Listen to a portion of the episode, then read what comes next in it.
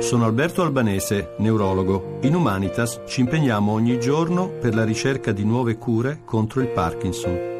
Sostieni anche tu i medici e i ricercatori dell'ospedale Humanitas con il 5 per 1000. Scopri come su humanitas.it.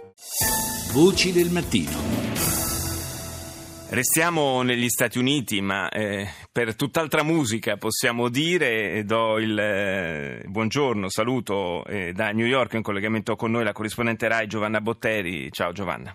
Ma insomma parliamo sempre di spettacolo. In qualche modo sì. Tema, eh? In qualche modo sì, perché la campagna elettorale per queste primarie statunitensi, che oggi vive un martedì piuttosto intenso, col voto in cinque stati, davvero è, è uno show, possiamo dire. Assolutamente, naturalmente il maestro e regista di questo show è, è Donald Trump, che, è uno che, che, conosce come fare spettacolo, eh, che sa come parlare alla gente, che ha riconosciuto immediatamente le parole d'ordine che avrebbero funzionato in questa campagna e che continua così.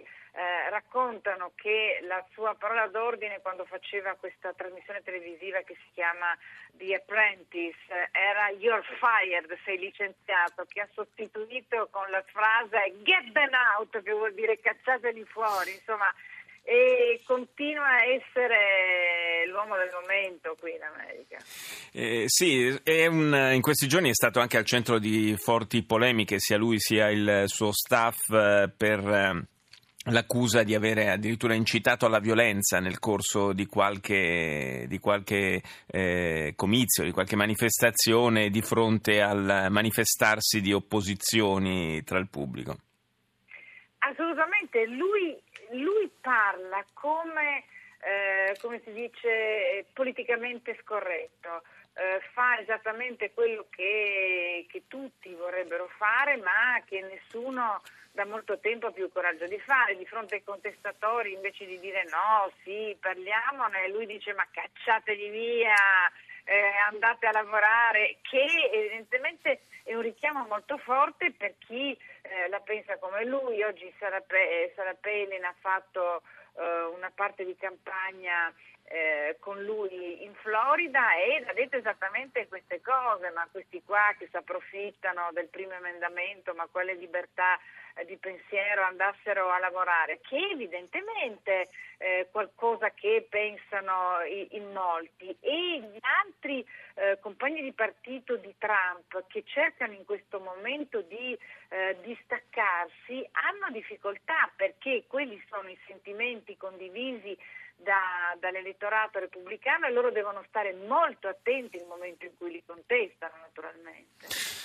Giovanna Botteri, è una situazione per certi versi abbastanza mm, paradossale, nel senso che Trump ha contro ovviamente il, i rivali democratici, eh, meno ovviamente il, l'establishment del partito repubblicano, almeno in buona parte, una fetta consistente dei media, eppure quello che all'inizio sembrava un fenomeno eh, destinato a sgonfiarsi, ormai davvero eh, è a un passo dalla nomination la Casa Bianca?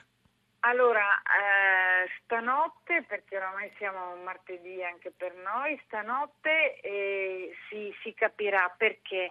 Perché secondo il sistema elettorale repubblicano con questa tornata, e votano stati importanti, un grosso stato come l'Illinois, Chicago, eh, swing state, eh, eh, Ohio, North Carolina e Florida, e eh, questa volta non vale più il sistema proporzionale, ma chi vince vince tutto, quindi basta vincere con il 42% mm. che eh, ci si porta a casa tutti i delegati e sarà sarà decisamente molto molto interessante capire cosa succede. Il Partito Repubblicano sta facendo e sta finanziando una campagna furiosa e furibonda contro Trump che è la sua testa di serie.